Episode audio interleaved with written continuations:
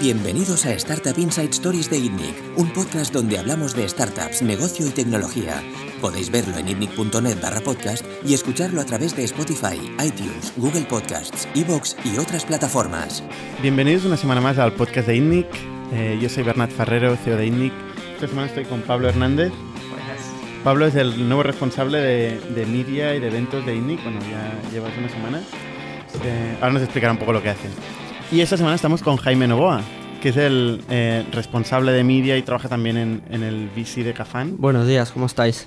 Muy bien. Realmente no sé hasta qué punto eres responsable de media, comunicación y tal, pregunta. y eres VC también. no tengo ni idea de qué. O sea, a ver, después entraremos en detalles. Al final, yo, el 10% de mi tiempo en Cafán, por decir una cifra, sí que me dedico, pues hacemos, hacemos mucha comunicación, mucho branding y demás.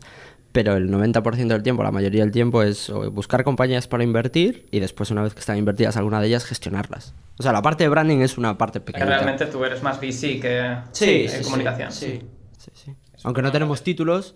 Y de hecho hace poco estamos haciendo una nueva web y nos, hay una agencia que nos la está haciendo y nos decía, oye, ¿qué títulos os ponemos? Y dije, ponle a los jefes, Persona. ponles General Partners y al resto ponles lo que tú quieras. De hecho en LinkedIn yo creo que lo único que pone, creo que aún sigue poniendo, lo único que pone en mi título es Having Fun at Kfan. Ujú. Creo que no pone otra cosa, pero bueno. El modelo analista principal. O sea, tal y como. Bueno, ahora ya entramos en detalles de K-Fund. O sea, tal y. Yo, yo como entiendo que trabajan otros fondos y que nos diferencia a nosotros. eh, o sea, yo llevo en, K-Fund en K-Fund desde tres años, desde el principio. Y, y, por ejemplo, o sea, yo no soy uno de los partners ni uno de los socios. Y tal y como funcionan las posiciones más bajas en otros fondos, o por lo que yo entiendo, es hay unos partners, hay unos analistas, associates, principals, y los analistas associates principals buscan oportunidades de inversión y muchas veces pues se sientan a la mesa, las presentan, a los partners les encaja y entonces llega un punto que el partner coge la oportunidad y es el que se encarga del cierre y el, y el analista ayuda. Tal y como nosotros trabajamos, o sea, una de las buenas cosas que tiene cómo trabajamos en Keyfan y que esto es algo que Karina y Iñaki han inculcado desde el principio es, o sea, nosotros o yo tenemos mucha responsabilidad y también tenemos mucha libertad. En el sentido de si hay una oportunidad interesante que traemos y ponemos encima de la mesa y a todos nos encaja, yo pues tengo la responsabilidad y la libertad de coger esa oportunidad y llevarla desde la primera reunión hasta el cierre. Yo, con la ayuda del resto, pero lo hago yo. Y entonces ahí ves todo el proceso y está muy bien.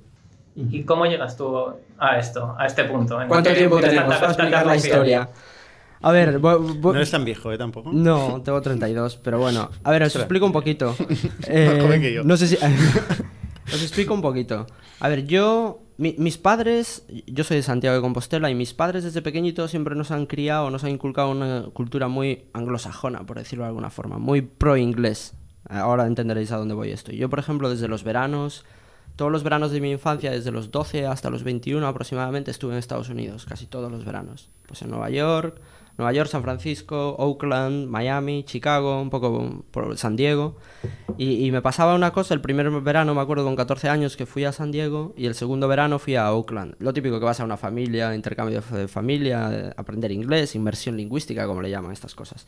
Y con esa familia me llevé muy bien, la familia de Oakland. Y entonces lo que pasó es que los 3, 4, 5 veranos siguientes pues fui a la familia sin intermediarios. Lo mítico, que hay un intermediario que te busca la familia, te cobra un pastizal, porque cuesta un pastizal. Y, y entonces me llevé muy bien y ahí pasaban dos cosas. Yo mi primer trabajo, la primera vez que he cobrado por trabajar fue en San Francisco, en Oakland, pero en una, en una tienda que vendía cámaras de fotos y hacía allí lo más cutre que había y me pagaban unos dólares por las mañanas y por las tardes tenía el tiempo libre. Y entonces en Sin esos visado ni viajes... nada, ¿no? Sí, sin visado ni nada. Sí, sí, sin visado ni nada. Que eso no está bien decirlo, pero sin visado ni nada. Sí, sí. Eh, como ilegal, por decirlo de alguna forma. Y esto era... Esto es el año 2004, creo, algo así aproximadamente. Sí, 2004-2005. Y en esa época, eh, todos los veranos yo me traía un, un gadget para, para aquí. Me acuerdo que el primer año me traje una cámara de fotos digital cuando apenas sabía. El segundo año me traje un Discman que leía MP3, que era la leche, me acuerdo. Y el tercer año me traje el iPod, el iPod, la segunda, el iPod de segunda generación, la segunda versión del iPod. Esto era antes, había salido iTunes hace poco, era año 2006 o algo así, o 2005. Y entonces me acuerdo que yo estaba en la universidad, yo estudié ADE, que vale para muchas cosas y no vale para nada, como se suele decir. Pero, y me acuerdo que de, de estar jugando con el iPhone, del iPod y al principio escucharlo para, para pues eso, para, para, para música sobre todo, y descubrir en iTunes una pestaña que había que se llamaba eh, podcast. Esto es año 2006 o algo así, o sea, hace mucho, antes de que los podcasts fueran tan mainstream como ahora. Y me acuerdo que buceando en el directorio de, de podcast había uno que, era, que se llamaba This Week in Tech Mm. y que básicamente lo que hacían era tratar... Leo Laporte. Leo Laporte, que lo, aún lo sigo escuchando 12 años después o 13 años después. Y básicamente ellos lo que hacían era tratar el tema tecnológico desde el punto de vista de negocio, que es muchas veces lo que hacen.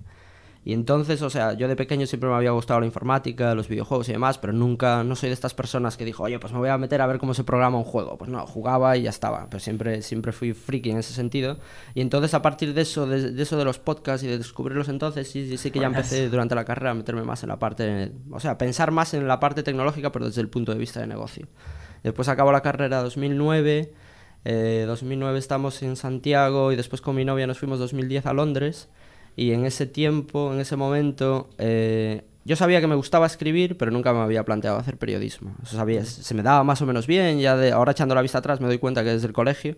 Y entonces ahí lancé un blog que se llamaba vitaminados.com, vitaminados de B y T, como, la, como bit y vitamina.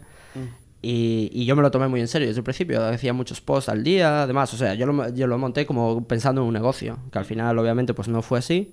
Pero en esa época eh, había en Madrid una red de blogs que se llamaba Webblogs SL, que sigue existiendo ahora y que es muy grande, es probablemente la más grande a nivel hispano o en español. Y entonces hablé con ellos y me hicieron una propuesta y, y antes de irnos para Londres en 2010 estuve trabajando para ellos, bueno, trabajando, hacía dos posts al día, que me acuerdo que de aquella se pagaban los posts a 3 euros el post o 5 euros el post, que es una miseria. Sí, no era, no era para hacer negocio. No era para hacer negocio esto. Y entonces, eso, ahí fue cuando ya es con mi primera experiencia con la parte editorial, por decirlo de alguna forma, editorial y barra profesional. Y entonces ahí sí que después nos vamos a Londres. Yo en Londres trabajé al principio en una startup haciendo sales, tres meses. Eh, no nos pagaban, no cobrábamos porque era una posición de becario y Londres no es la mejor ciudad del mundo para estar con un salario bajo. Eh, mis padres nos ayudaron mucho, me ayudaron suerte, ¿no? mucho. Lo que, bien que se cobra en, en, Londres. Sí, pero esto era, Y en 2000, sales esto, esto era 2010, en una startup muy pequeñita, etcétera, etcétera. O sea, Y esta es tu primera incursión de verdad en startups. Sí, Me- esa es la primera en el mundo incursión de verdad. esta- O sea, yo sabía que quería trabajar en algo digital o algo de internet, pero también era realista, decía, no sé programar. O sea, las part- toda la parte de ingeniería de producto, eso ya se me cierra. Eh, finanzas, pues podría hacerlo. Entonces, o podría hacerlo, pero tampoco me interesaba demasiado. Y entonces dije, pues oye, pues probablemente tenga que hacer algo de ventas o de marketing, porque es ahí. Entonces eso, hice eso de ventas durante tres meses y después me pasé, o sea, lo dejé porque necesitaba un poco más de dinero. Y ahí acabé trabajando dos años, casi dos años enteros, para una agencia de social media que se llamaba We Are Social, haciendo temas de analítica y reporting para Adidas principalmente. Y ahí ya es cuando pues era todo más números y demás. ¿En Londres o- En Londres, en Londres. Después nos volvimos para Galicia y yo sigo trabajando para ellos ¿Hablas en remoto. plural?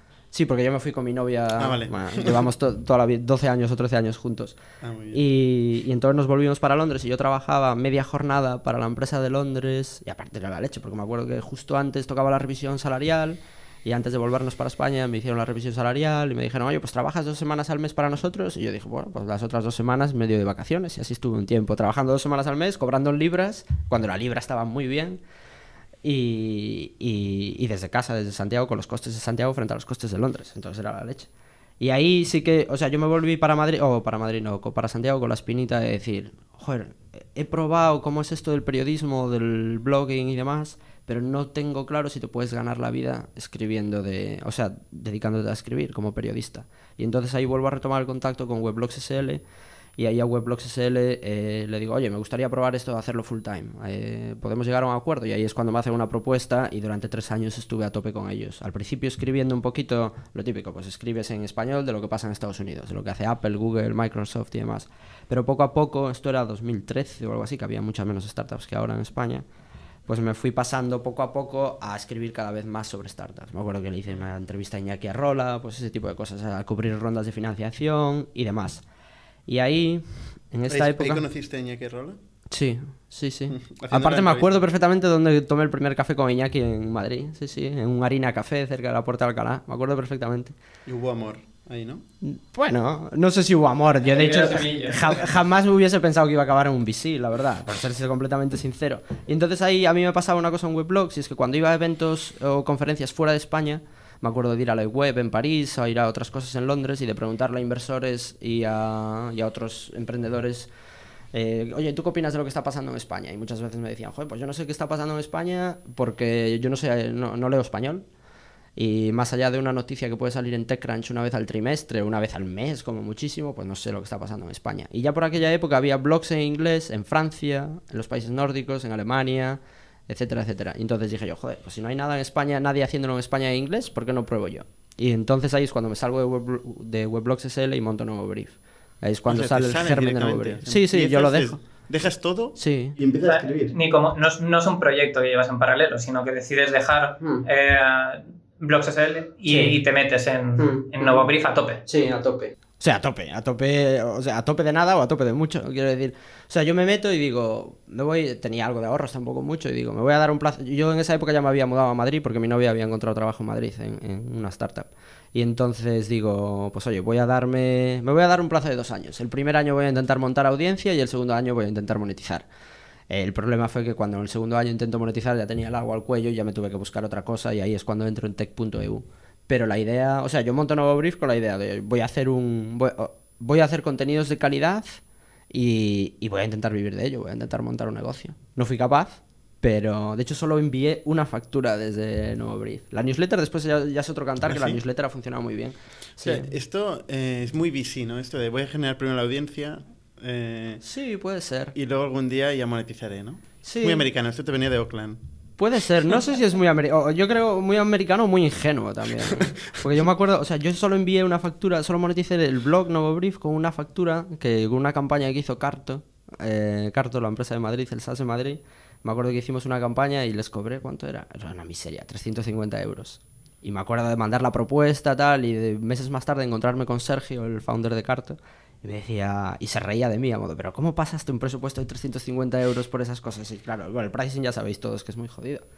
Y entonces eso fue la única vez que conseguí monetizar. Y entonces ahí ya llegó un punto que estaba con el agua al cuello y ahí es cuando me paso a tech.eu, que es un blog europeo sobre startups, y tenía montada una parte como un vertical de research para hacer reportings o para hacer informes para VCs, corporates y demás, que, se, que, se, que encajaba muy bien con lo que había hecho en Londres con Adidas.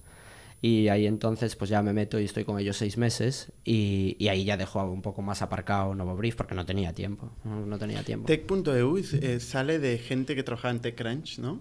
Sí, sale Ro- de Robin, Robin, Wouters, eso. que era, era un periodista que cubría tecnología europea en TechCrunch y lo monta él. Sí, lo monta él.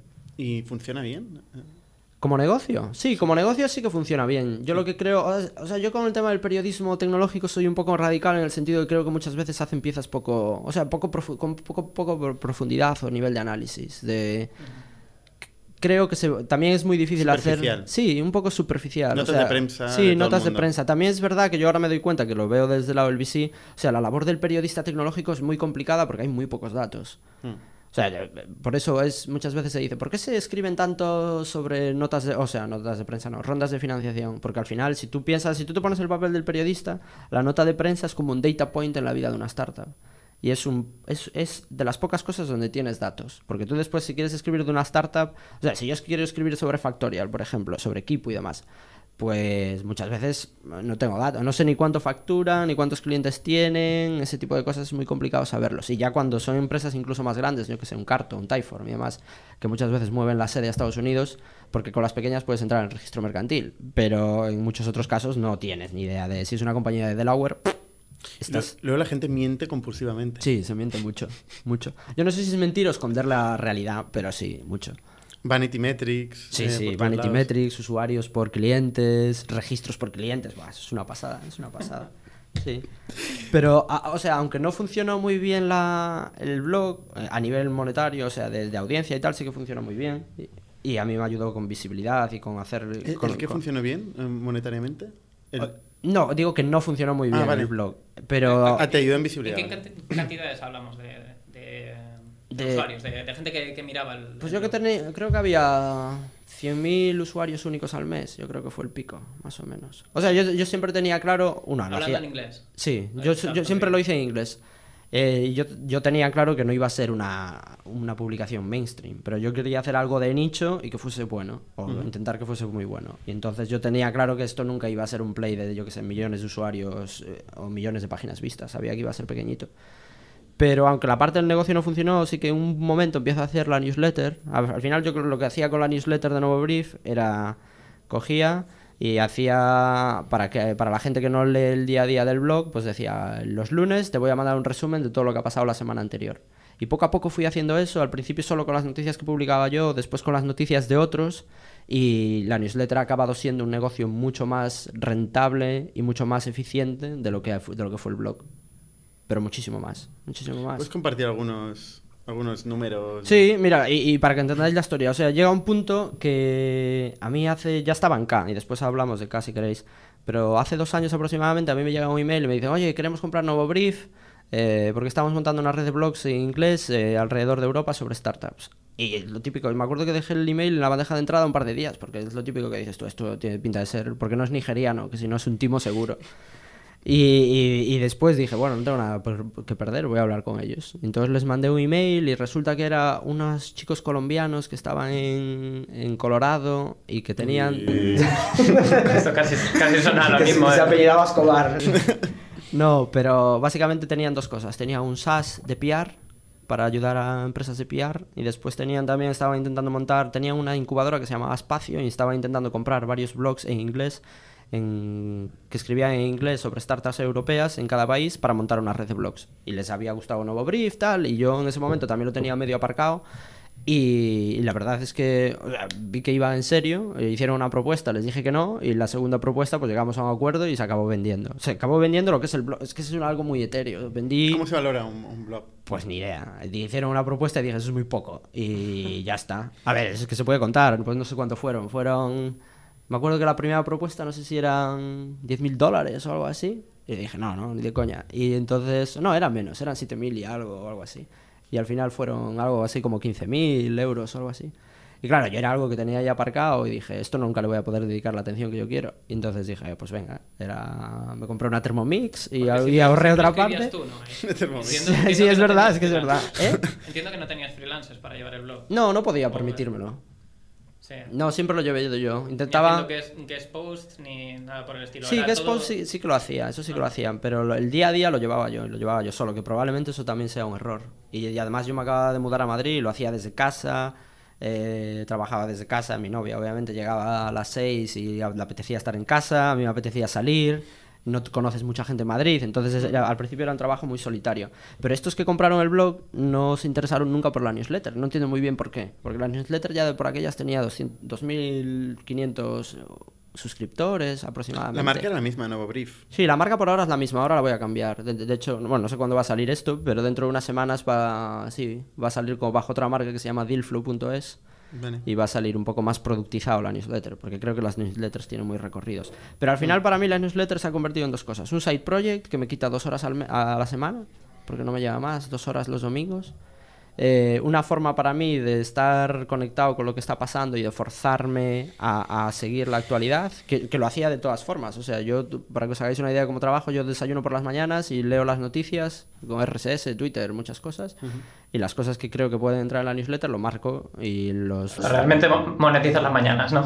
Monetizo la- bueno, monetizo la mañana del domingo, eso es lo que realmente monetizo. Y entonces al final los domingos me siento y me lleva una hora, entre una hora y dos horas montar la newsletter y la leen, ahora aproximadamente creo que hay 5.000 suscriptores, eh, con muy, muy buenos ratios de apertura y con muy buen CTR, click-through. Y... ¿30? ¿El qué? ¿30, 40? ¿De ratio de apertura? Sí. No, más, 60 casi. ¿60? ¿Con 5.000 personas? Mm. Está muy bien. 55. Está muy bien, ¿eh? 50 entre 50 y 60, varía un poco de, la, de las newsletters. Y después de clics también casi el 50% acaba haciendo clic en, en, varias, en varias noticias. O sea que está muy bien. Está muy bien. Sí, eso a ver, al final son contenidos curados. Yo con la newsletter sabía que no me quería meter en contenido original. De hecho, yo solo enlazo a, a cosas que hacen otros. Porque, o sea, porque al final, oye, lo de contenidos, si haces contenidos originales, bueno, seguro que lo sabe bien. O sea, ne- necesitas tiempo, etcétera, etcétera. A ver, Pablo nos contará también. Pablo nos contará. puedo contar. Yo estuve eh, en um, eustartups.com, que bueno, hemos hablado antes de tech.eu o tech.eu, y es un poco el, co- el competidor que se tiene a nivel europeo. Habla de noticias europeas sobre startups Ujú. y, más o menos entiendo, entiendo el sector. Claro. O y, sea, y es difícil, ¿eh? es, es Sí, es bastante difícil, complicado. es difícil. O sea, hacer contenidos originales, porque, o, o sea, lo que es escribir la pieza muchas veces es lo que menos tiempo te lleva. Lo que más tiempo te lleva es pensar lo que quieres hacer, después hacerlo, hablar con gente, etcétera. Entonces yo tenía claro que quería hacer algo lo más eficiente posible. Y entonces lo que hice fue eso, yo enlazo a lo que publican otros. Y si hay una semana y pocas, hay menos noticias, pues hay menos, menos bullet points en la newsletter. Si hay más, pues hay más. Pero al final sí que es o sea, en España pasa una cosa, es que el ecosistema no es tan grande como puede ser otros países. Entonces, para montar una publicación de cualquier tipo que se, todos los días se dedica a escribir sobre startups, pues no hay tanto volumen de noticias. Pero algo semanal es la cadencia, yo creo que casi perfecta para hacer algo. Entonces eso, 5.000 suscriptores, me lleva dos, días, dos horas a la semana y al final monetiza muy bien con el banner principal y con la parte de jobs que, que hay por ahí, otro banner de jobs y por ser totalmente transparente, pues al final pues le acabo sacando, después de pagar autónomos, otros gastos que tengo de MailChimp y demás, pues le saco, no sé, pues entre 800, 1000 euros al mes por dos horas a la semana, que está muy bien. Está muy bien. ¿Y eso no tiene nada que ver con Cafan? No, cero. Cero, cero, cero. O sea, esto es un acuerdo que tú llegaste con Cafan de decir, oye, yo voy a mantener mis sí, historias. Sí, sí, yo ya lo hacía antes de Cafan. Y entonces esto, o sea, justo aproximadamente ahora, hace tres años, se me acerca Iñaki. Yo sabía que estaba montando Cafan, porque, porque me lo había contado Iñaki. De hecho, andaba detrás de ellos para que me dejasen publicar la noticia. Oye, Iñaki arrola deja coches.com y monta un fondo de 50 millones. ese iba a ser el titular probablemente. Y entonces ahí se acerca Iñaki y me dice, y me dice, oye, tenemos una posición abierta en Cafán, no, no buscamos a alguien que venga, pues yo que sé, el perfil tradicional que entra muchas veces en fondos de banca de inversión, consultoría, etcétera, etcétera, y queremos montar un equipo diferente, eh, ¿te interesa? Y yo jamás me había pasado por la cabeza. Y me acuerdo que incluso que Iñaki me manda, después de esta conversación, me manda un día un WhatsApp por la noche y me dice, oye, ¿qué quieres ser de mayor? Y dije, uh, después de la conversación que hemos tenido la última vez, este me pregunta qué quieres ser de mayor, voy a decir inversor.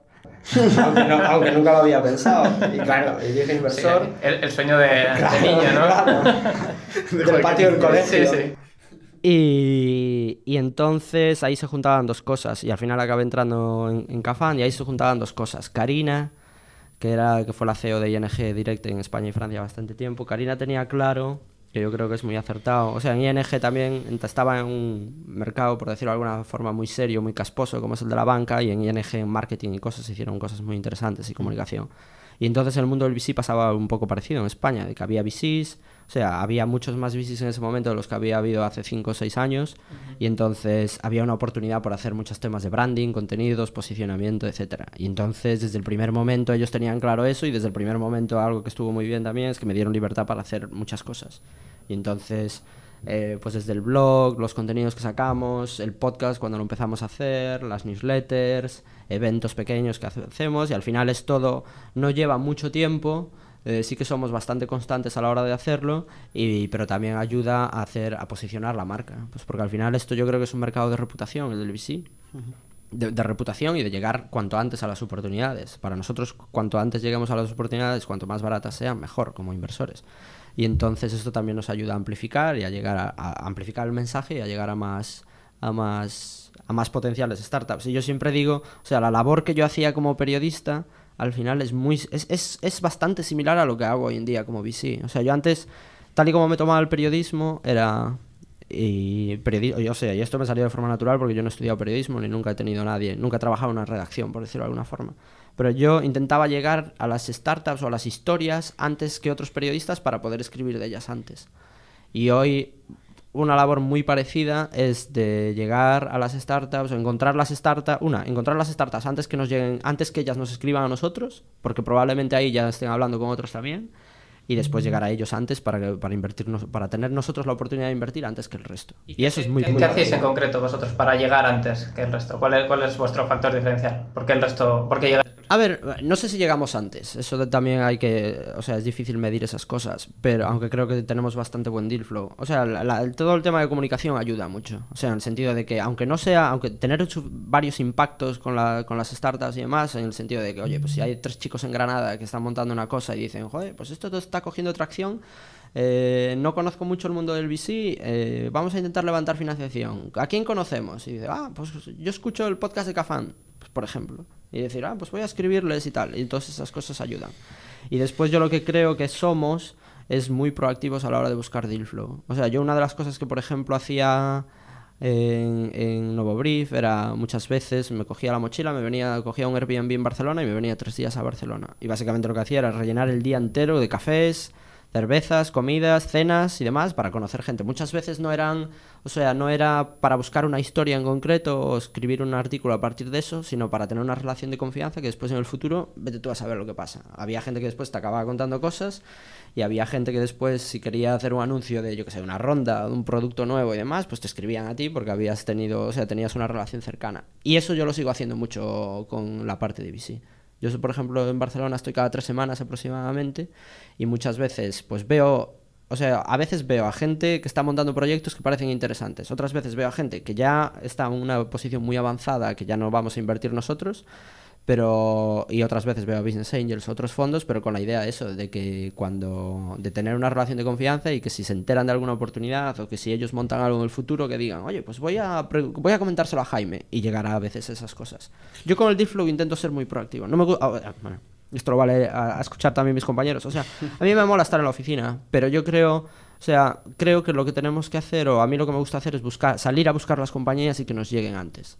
Yo las quiero, las quiero frescas antes de que nos lleguen a nosotros, pues porque es lo que decía antes. Cuando, cuando nos lleguen a nosotros, probablemente pues también haya llegado a otros cinco fondos. Entonces yo prefiero llegar mucho antes. ¿Notas que hay mucha competencia entre fondos? Sí, yo creo que es muy bueno. Sí, sí. Yo me acuerdo cuando. Es bueno para, para, los emprendedores en este caso. Sí, para nosotros también. ¿Sí? Sí, nos, nos fuerza a ser mejores. Es una forma de verlo. Sí, sí, sí. sí. A ver, Muy demasiado positiva, a lo mejor. ¿no? la tesis es buena en general para el mundo y tal, pero, o sea, yo, o sea, para, los, te toca... para los fundadores es obvio, pues porque al final, o sea, yo creo que en España pasaba una cosa hace seis años, yo me acuerdo cuando empecé a escribir, que los fondos que había que invertían, pues no sé, había muy poquitos. Pues que estaba Caviedes, Nauta, tal, pues no, no había mucho más. Y, ahí pasa una cosa, ahí se forman dinámicas de que al final los fondos escogen a las startups en las que quieren invertir. Y yo creo que hoy la tortilla es completamente diferente en el sentido de los buenos proyectos, eh, los buenos proyectos y con gente a veces incluso que tiene tras récord de haber montado otras cosas, podéis o pueden escoger a qué inversor quieren. Y yo creo que eso es súper bueno. Y para nosotros también es genial. O sea, nosotros si perdemos deals, o sea, si empezamos a perder deals y demás, y nosotros hemos perdido varios deals que nos gustaría haber hecho. Y, dices tú, pues oye. ¿Habéis perdido deals? Sí, yo me acuerdo la primera reunión que, y por ser totalmente transparentes, la primera reunión que yo fui en Cafán hace tres años fue ir a ver a Íñigo Juantegui cuando estaba montando On Track. Y, nosotros intentamos invertir en On Track y al final no nos escogieron a nosotros y escogieron a otro fondo, a Samaipata. Pues oye, pues no pasa nada, hay que, aquí hay que competir. Otros los habremos ganado contra otros y otros los perderemos. Y al final yo creo que también es un poco la labor de reflexión que puedes hacer de decir, oye, ¿por qué he perdido este deal? Y qué puedo hacer para intentar no perderlo en el futuro. Pero yo creo que la competencia es súper buena. Y después cada vez pasa... Eso me recuerda lo, lo, importante es participar, ¿no? Bueno, no, no, a mí, no, no, no, no, no, lo importante es, como ayer, estos días que hicimos el KDI con todas las participadas, no sé quién me preguntaba, había un emprendedor que decía, joder, claro, vosotros, no sé, no sé si decía esto, vosotros moláis mucho, hacéis muchas cosas, tal. Y yo, digo, yo siempre digo, vale, sí, hacemos cosas, pero la fama o, la fama o el éxito nos lo vamos a llevar si dentro de 10 años pues pues Cafán como fondo hace un retorno de 3x o 2x. Es cash on cash. ¿Buscáis esto? Que, que, la gente piense de vosotros que sois un fondo cool, un fondo amigable para el emprendedor o, esto pasa yo, yo, no diría que lo buscamos de forma activa y no diría, no sé si cool es la palabra, pero sí que buscamos ser lo más transparentes posibles con cómo funciona este sector. en nuestra web está colgado el term sheet que usamos, pues contamos muchas cosas, intentamos ser transparentes, después también ayudamos, o sea, una de las cosas que hacemos, por ejemplo, muchas veces con fondos internacionales, de hecho de lo de la competencia, cada vez hay más competencia de fuera también. total. O sea, con fondos internacionales, una de las cosas que allí, de hecho lo hacemos de verdad, o sea, nosotros tenemos claro que un, rol que cumplimos con nuestras startups es ayudarlas a llegar de Seed a Series A. Y para Series A muchas veces tenemos muchos As, tiene mucho sentido intentar levantar de fondos gordos de fuera, o sea, de fondos de Londres, de París, de Berlín o de Estados Unidos y entonces tenemos, intentamos tener mucha relación con esos fondos. Pero, pero también reconocemos en el sentido de que con estos fondos muchas veces de que les hablamos de nuestro portfolio, yo con fondos internacionales con los que hablo muy de menudo, también les cuento, oye, hay estas otras startups que no son de nuestro portfolio, échales un vistazo porque igual te interesa. Porque no creo que sea un juego de suma cero entonces también decimos, oye, aunque no sea, ahora no me sale ningún ejemplo, pero Billings, por ejemplo, aquí en Barcelona, yo hay muchos VCs que les he recomendado, oye, si te interesa toma de inteligencia artificial y media, échale un vistazo a Billings, ah, es un VC competidor como Kibo, pero échale un vistazo. Oye, ¿tú tienes objetivos? ¿En la vida o en no, no, no, no, En la vida también, pero, pero no me refiero a objetivos concretos de, en el día a día. para valorar tu trabajo, ¿no? Sí, trabajamos con OKRs. Hmm.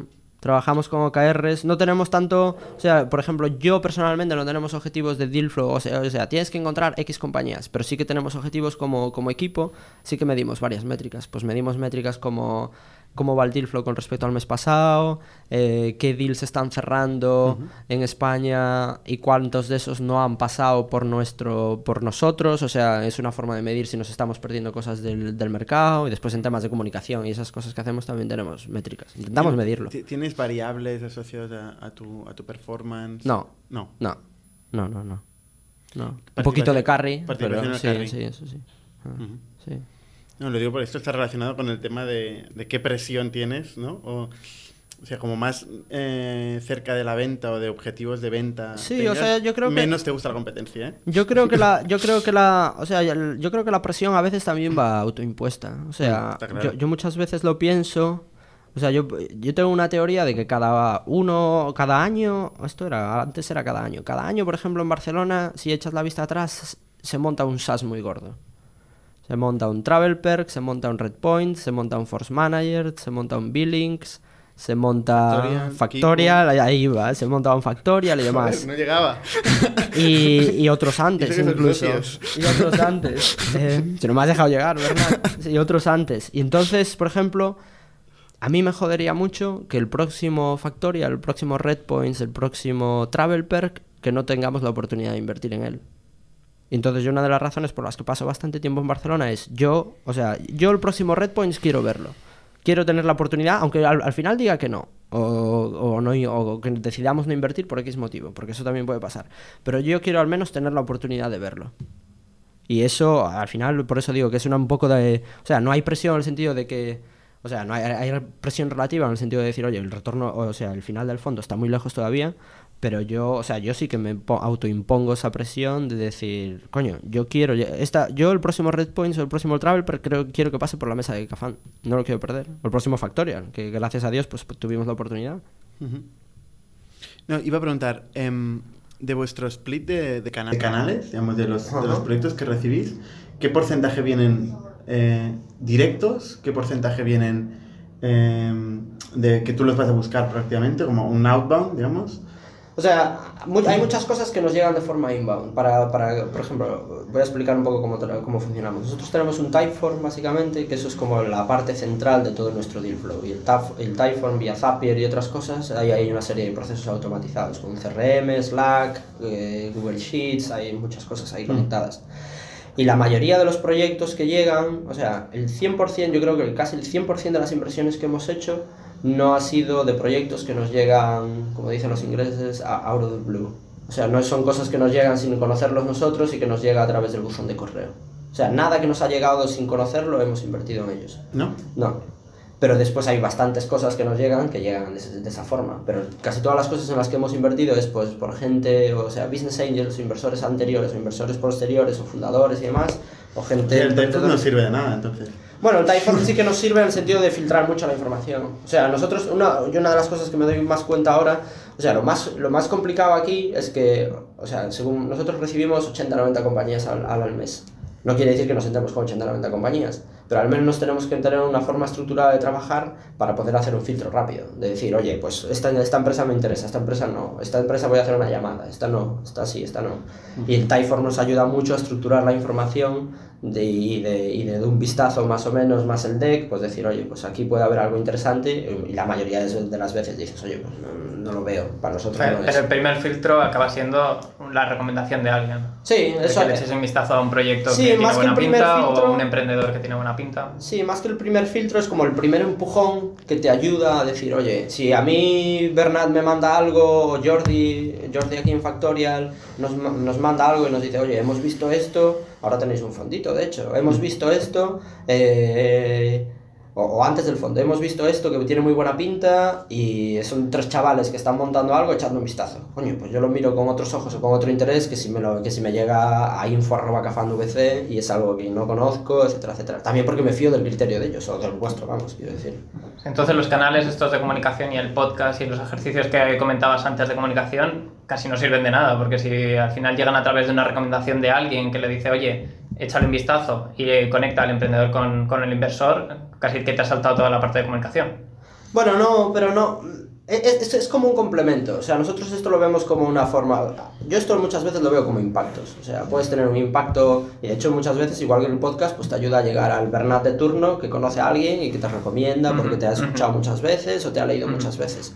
Entonces es más un tema de ser complementarios al resto y, y multiplicar esa... Yo, creo que al final esto sirve para, para generar marca, ¿no? O sea, es lo, lo que hemos dicho antes, hay mucho VC, eh, vosotros tenéis una posición fuerte, una, una opinión fuerte que es alrededor de, la compartición de contenido y de, y de la transparencia. Mm. tú mismo lo has dicho y eres muy transparente hablando de, de lo que hacéis. Iñaki Arrola también cuenta hasta el último detalle mm. de cómo funcionáis. Y esto no es habitual. En el mundo VC es muy opaco. Mm. Entonces tenéis una posición fuerte que construye marca y además comunicáis. ¿no? Esto sirve luego para convertir, para conseguir que la gente quiera que se, sea invertida por vosotros, más allá de dónde viene eh, el, el, el, lead o, o, no, no. Yo creo que en ese sentido, eh, en INNIC, em, compartimos bastante la filosofía, ¿no? O sea, nosotros también somos eh, bastante partidarios de, de, comunicar, ¿no? Sí.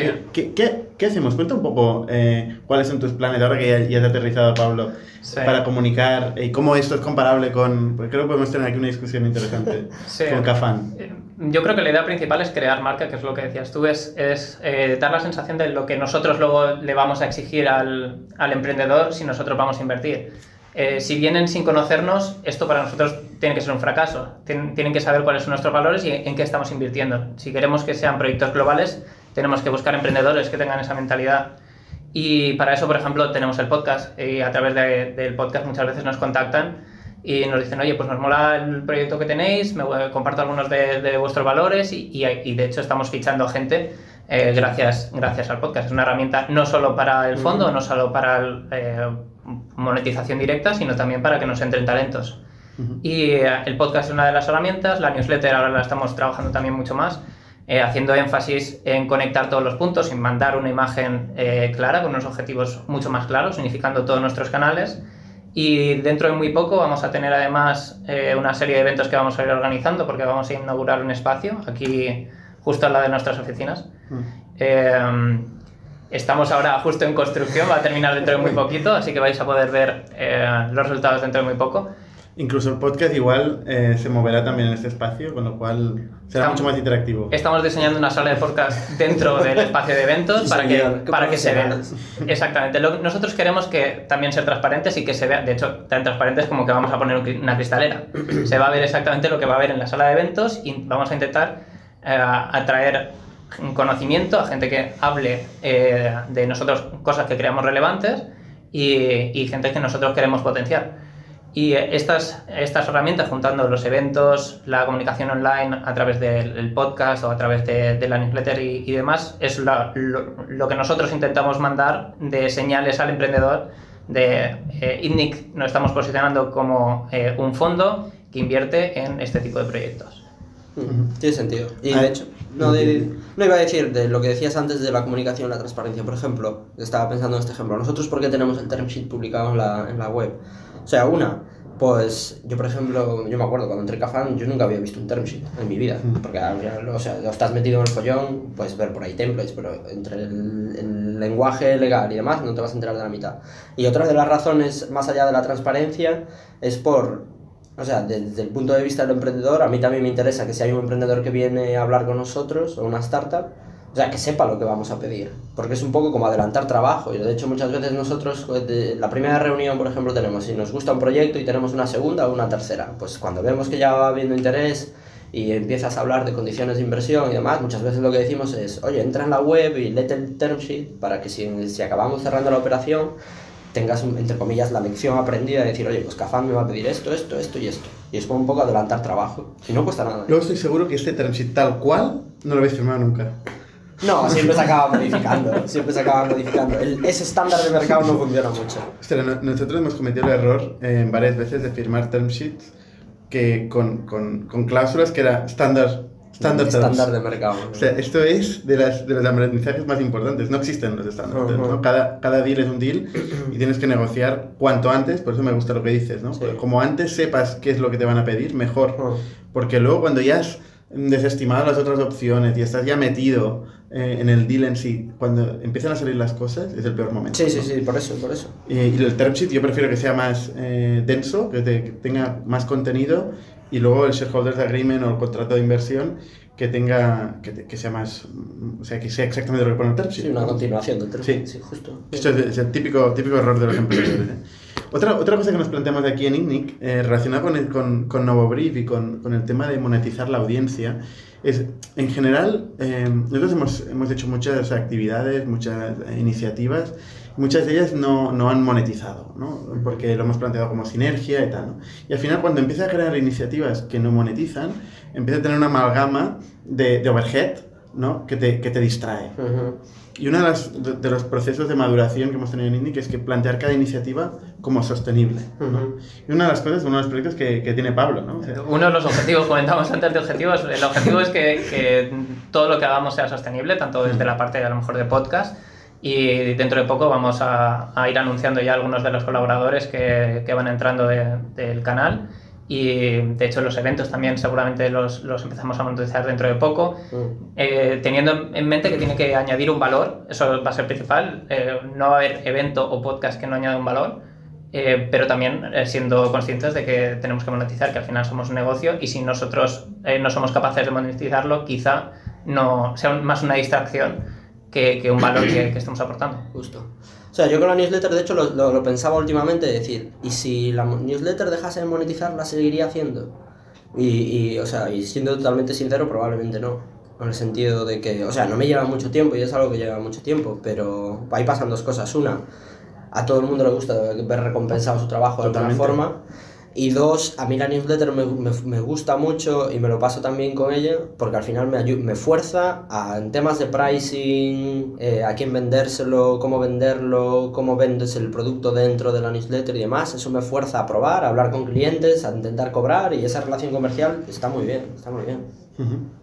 Y por amor al arte yo creo que no lo haría, porque las mañanas de los domingos, dos horas, pues me la paso viendo la NBA, que me gusta mucho, en vez de haciendo la newsletter. ¿Para qué, para qué mentir? ¿Nunca os habéis planteado unificar la newsletter con Cafan o, o aportarla? No, nunca se ha hablado eso, la verdad.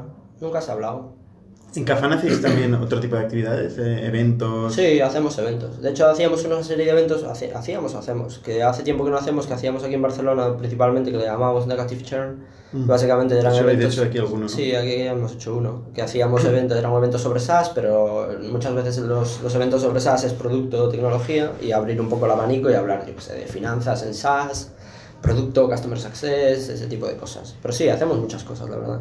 Pero si hay algo, algún tipo de unión entre Novo Brief y, y Cafand o, sea, sirve un poco de apoyo Novo Brief a lo que va haciendo Cafand. Bueno, yo creo que nos, nos beneficia tenerlo. O sea, pa- pasan dos cosas ahí. A mí me fuerza a mí me fuerza a seguir lo que está pasando en el mercado, enterarme de las cosas que está pasando. De hecho, Iñaki aún me lo decía estos días en la oficina. Me decía, joder, es que muchas te tengo al lado en la oficina y muchas veces me entero por las cosas por Nuevo Brief antes que me las digas tú, o después de que me las digas tú. Y es verdad. Y después, hombre, pues sí, yo creo que también nos ayuda en el sentido de que pues hay gente que lo lee, a- algunas veces meto ahí una coletilla de Cafán, en la nueva web hay un poco más de coletilla de Cafán, porque tiene sentido, o sea, yo también lo quiero aprovechar para nosotros. Y, y entonces la idea también es que se complemente, sí, sí, claro. Y es, es un punto más de estos de comunicación y de touchpoint con audiencia, de decir, oye, pues Jaime Novoa tiene esto, Jaime Novoa trabaja en Cafán, pues igual, si necesito inversión, pues igual contacto con Jaime Novoa. Pues es- esa es la idea, básicamente, de dónde viene esto. Sí, de, de hecho, como fan fact, yo cuando empecé en, en, en EU Startups eh, hace ya bueno, más de año y medio, eh, la, la primera newsletter que me suscribí fue a la tuya. Pues gracias, gracias. Sí, por- principalmente yo creo que fue un poco casualidades, pero nada es casualidad al final en la vida. Y, y yo buscaba precisamente algo eh, internacional, pero que se centrara también en el contexto de aquí. Y, y me parecía bastante útil. Y yo creo que, que eso es lo- lo que al final cualquier emprendedor o cualquier persona interesada en las startups busca. Busca herramientas, busca estar al día y busca estar al día rápido. Hmm. Y, y esto te sirve muy fácil. Ves cuáles son las noticias más relevantes, que ya las has eh, curado tú, has, has- hecho un filtro muy importante. Y, eh, y no tener que ir con todo el feed de Twitter o en el feed de noticias de, de la semana es, es un trabajo bastante Sí, es una labor de curación, es eso. No, la newsletter de Indic es, es parecida también, ¿eh? De hecho, a veces competimos. Bueno, esto lo hay saca de Double Brief.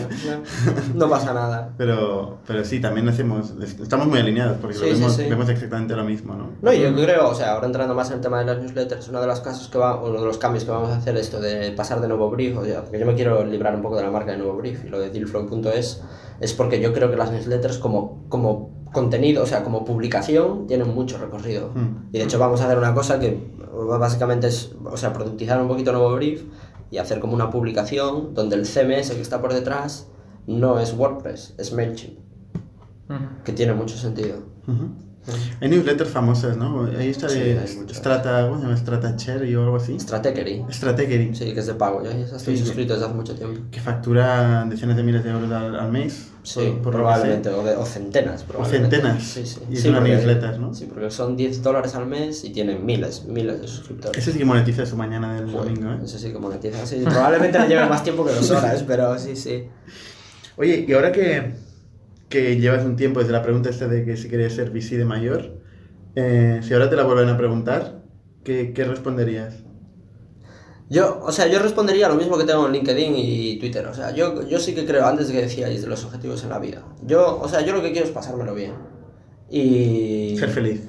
Sí, no, no, Como todo el mundo, o sea, ser imagino, feliz, sí, no, pero, o sea, pasármelo bien en el sentido de, o sea, yo sí que veo, por ejemplo, compañeros de colegio y tal, que igual tienen trabajos que no les gustan, y a mí me gusta mucho lo que hago, entonces yo no, o sea, y ya entrando en un tema más personal, yo, por ejemplo, o sea, yo me llevé un golpe de realidad, y esto ya es un tema mucho más personal, yo, o sea, yo, por ejemplo, me mudé a Madrid hace cinco años y tenía, a- tenía, que me crié con mis cuatro abuelos vivos, y ahora, hoy en día me queda un abuelo de ellos. Entonces yo, o sea, y, pasé mucho tiempo con ellos y disfruté mucho de ellos, ese tipo de cosas, y me lo pasé bien y disfruté de ellos y, y fui feliz con ellos. Entonces yo lo que quiero, o sea, ahora me doy cuenta, por ver a mis padres incluso y tal, que, que en cualquier momento te pasa algo y te, y te cambia, y te cambia la vida y puedes pasar de estar aquí a estar más abajo y demás. Entonces yo lo que quiero es pasármelo bien. O sea, yo voy a la oficina queriendo pasármelo bien. Yo vengo a Barcelona queriendo pasármelo bien. Y de hecho, o sea, lo de poner en Twitter, tanto lo pone en Twitter como en LinkedIn, de pone having fun, K-fan. O sea, yo voy a la oficina porque me lo paso bien. Y probablemente el día que empieza a no pasármelo bien, pues tenga que buscarme otra cosa. Pero para tranquilidad de Iñaki, Karina y compañía, pues si han llegado aquí, no, o sea, yo me lo paso muy, muy bien y me gusta mucho. Me gusta mucho, mucho, mucho. ¿Por qué? Pues porque creo que es un... O sea, yo veo cosas, o sea, cosas muy buenas y cosas menos buenas. Eh, una de las buenas, eh, hablas con gente muy lista, porque al final, oye, pues la gente... Hablas con gente muy lista, gente que asume muchos riesgos y gente muy optimista, que son tres cosas que tienen muchas veces muchos, muchos founders. Eh, habla- ¿Conoces negocios? Algunos demasiado optimistas. Sí, incluso. probablemente, probablemente. Eh, conoces, o sea, al final, una de las buenas cosas que tiene el VC es que ves muchas cosas muy diferentes. O sea, ves de- desde SaaS hasta e-commerce, hasta marketplaces. O sea, ves un SaaS que hace recursos humanos como el vuestro, ves otro que tenemos de, yo qué sé, inteligencia artificial para, para moda, ese tipo de cosas. Y, y ves cosas muy diferentes. Después, eh, la, la pata menos, o sea, que yo más problema, no, no problema, o sea, pero la, la, a mí que me gustaría, por ejemplo, yo ahora que antes explicaba que el, proceso es de, de principio a fin el los, los procesos de inversión dentro de Cafán y en algunos consejos de administración, algunas compañías o boards los llevo yo, pues por ejemplo a mí sí que me gustaría eh, tener más experiencia de la, por ejemplo, la que puedes tener tú de haber montado Camalún, de haber, crecer haber crecido ma- Camalún, haber montado Factorial, haber hecho crecer Factorial, porque yo muchas veces en los, así como los founders son muy optimistas, también creo que muchas veces pueden tener miedo a tomar cierto tipo de decisiones. Entonces yo cuando estoy en un consejo, cuando estoy en un board y el founder te puede decir, oye, ¿qué opinas de qué, qué, qué queremos hacer de esto? Yo muchas veces en los boards estoy callado, mucho, mucha parte del board, porque yo no, quiero, yo no quiero dar un consejo a alguien que está en una posición de debilidad o que se puede ver en una posición de debilidad y darle un consejo que está apoyado en leer post de Medium. Bueno, de eso va, ¿eh? Muchos boards. Sí, bueno, pero yo, o sea, yo, o sea, pero yo tengo, yo tengo claro, bueno, post de Eh, Medium es- Estás siendo aquí el pesimista. Me decías de los emprendedores que eran positivos, pero aquí. No, no, no, yo, yo creo que es ser realista. O sea, yo, yo muchas veces, por ejemplo, otra, otra máxima muchas veces que tengo es decir, oye, yo en muchas situaciones me siento en una posición de inferioridad. Pero eh, desde el punto de vista positivo. O sea, yo, por ejemplo, si. O sea, y estar en una posición, sentir que estás en una posición de inferioridad, te fuerza, lo que hablábamos antes de la autopresión, te fuerza a querer saber más. O querer, o sea, si yo estoy aquí y me gustaría eh, ser tan bueno como otro en algo, pues eh, si no tengo la experiencia de eso, te- tengo que buscar otros caminos para llegar ahí. Yo, yo, yo creo, y acabamos con eso porque ya nos, nos alargamos, em, yo creo, Jaime, que, que realmente tu, tu principal valor en un board es precisamente tu conocimiento que tienes del mercado Sí, y de lo que sí, hacen sí, otros. Y es lo que comentamos antes fuera de, de micro, ¿no? Con, con otro ejemplo de un otro VC, ¿no? Em, realmente intentar meterse, dar consejos en la parte de operación, cuando Mm. realmente no es tu fuerte, ni tampoco es lo que se espera, Justo. eh, es el error de muchos VCs. Mm. Eh, los VCs no son operadores. Eh, y muchos no lo han sido nunca, o lo han sido poco, ¿no? En cambio, el, el estar todo el día viendo lo que pasa en el mercado, lo que le funciona a uno, lo que le funciona a otro, este conocimiento es muy valioso para los founders. Sí, de hecho yo una, o sea, yo una de las cosas hablando de eso, o sea, yo por ejemplo si estoy en un board y me dicen, oye, pues estamos en, eh, ¿qué puedo hacer de producto aquí? O qué puedo hacer, yo qué sé, cualquier cosa, de ventas, o de los SDRs no me funcionan, o el ratio de SDR outbound o account executive no me funciona, ¿qué crees tú que debo hacer? Pues yo muchas veces, yo soy, o sea, realista en el sentido de, oye, yo le digo, yo, yo digo, yo no tengo ese conocimiento, yo no te voy a recomendar, pero al hilo de lo que dices tú, que sí que es verdad, una de las buenas cosas de ser periodista o ahora con este sector es que acabas conociendo a mucha gente. Entonces yo lo que sí que puedo decir es, oye, yo no lo sé. O sea, yo antes de decirle una opinión basada en lo que decían post de medio, prefiero no decirlo. Entonces yo digo, yo no lo sé. Pero sí que conozco a toda esta gente que ha montado esto, esto, esto, esto, o que ha montado equipos de SaaS, por decirlo de una forma de ventas. Y conozco a este que lo ha montado y tienen 10, mi- 10 millones de RR, este otro que, que no le ha ido bien, este otro que ya están 50, o este otro que en vez de no ha necesitado eh, ventas de SaaS y que lo ha hecho todo a través de marketing sales. Y yo digo, pues oye, pues yo no, yo no tengo ese conocimiento, pero sí que tengo ese network y te conecto con fulanito, menganito y, tal mañana o esta noche y hablas con ellos. Y eso sí que, eso sí que tiene valor, eso sí que es verdad. Oye, eh, lo vamos a dejar aquí porque Vale. nos alargamos. Eh, muchas gracias A Jaime, vosotros. por, por tu historia. Eh, evidentemente seguimos conectados. Eso mismo. Y compartiendo, además tú publicas en la newsletter de Nuevo Brief el, el podcast de Indie Sí, sí. siempre. De Muy hecho, bien, hay una anécdota curiosa, es que, o sea, lo típico que Chrome te recuerda las URLs de YouTube o de cualquier cosa. Y yo, o sea, cuando pongo en el navegador you, o yo voy a escribir YouTube, el único enlace que recuerda YouTube, porque es la única URL que meto, es youtube.com barra user barra. De poner los Perfecto. podcasts por la mañana. Te- los te hemos hackeado el Chrome, no te lo había dicho. mismo. Sí, sí. Y Pablo, muchas gracias también. Evidentemente seguirás conectado tú mismo. Por supuesto. Y hasta la semana que viene. Esta semana.